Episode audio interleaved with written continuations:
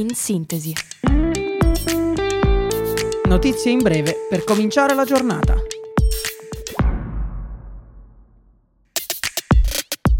Buongiorno a tutti da Radio Yulm, io sono Stella e questo è In Sintesi. Diamo un'occhiata alle principali notizie del giorno. Superati i 17.000 morti a Gaza, lo dimostra il nuovo bilancio delle vittime dall'inizio della guerra.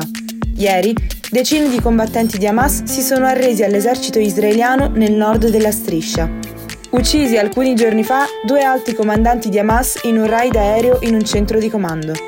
Il segretario di Stato americano Anthony Blinker afferma Israele sta facendo passi importanti per proteggere meglio i civili durante la sua offensiva. In arrivo nuovi camion di carburante nella striscia per evitare il collasso umanitario. Se Putin vince, si rischia il coinvolgimento delle truppe USA. Biden lancia l'allarme nel pieno delle tensioni con il congresso americano. È una follia non dare i fondi a Kiev, afferma il presidente, in seguito allo stop dei repubblicani sugli aiuti. C'è stato anche l'accordo con l'Italia su sottomarini nucleari. Intanto, al Pentagono, nuovo elenco di armi richieste da Kiev.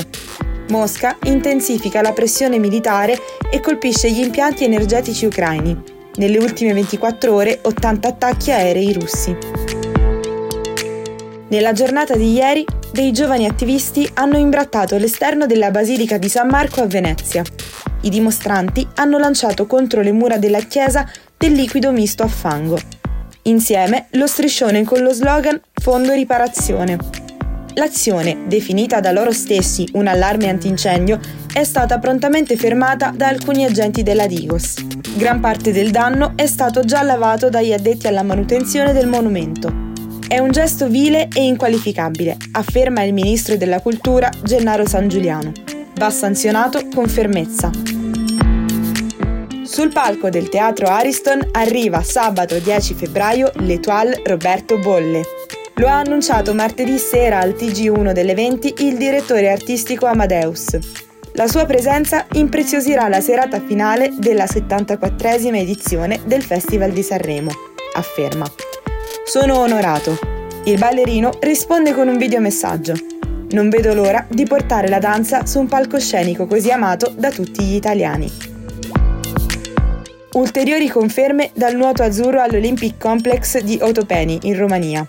Nella seconda giornata la squadra si è confermata campione d'Europa dei 4x50 misti maschili, conquistando così la prima medaglia d'oro per l'Italia. Il quartetto, formato da Lorenzo Mora, Nicolò Martinenghi, Thomas Ceccon e Lorenzo Zazzeri, si è guadagnato il primo posto battendo Gran Bretagna e Olanda. Altro podio italiano con Simona Quadarella, che ha vinto la medaglia d'argento nella finale degli 800 stile libero femminili.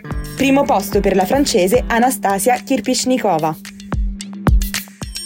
L'11 dicembre si terrà in Ateneo il convegno Patrimonio, un dispositivo di ordine e senso.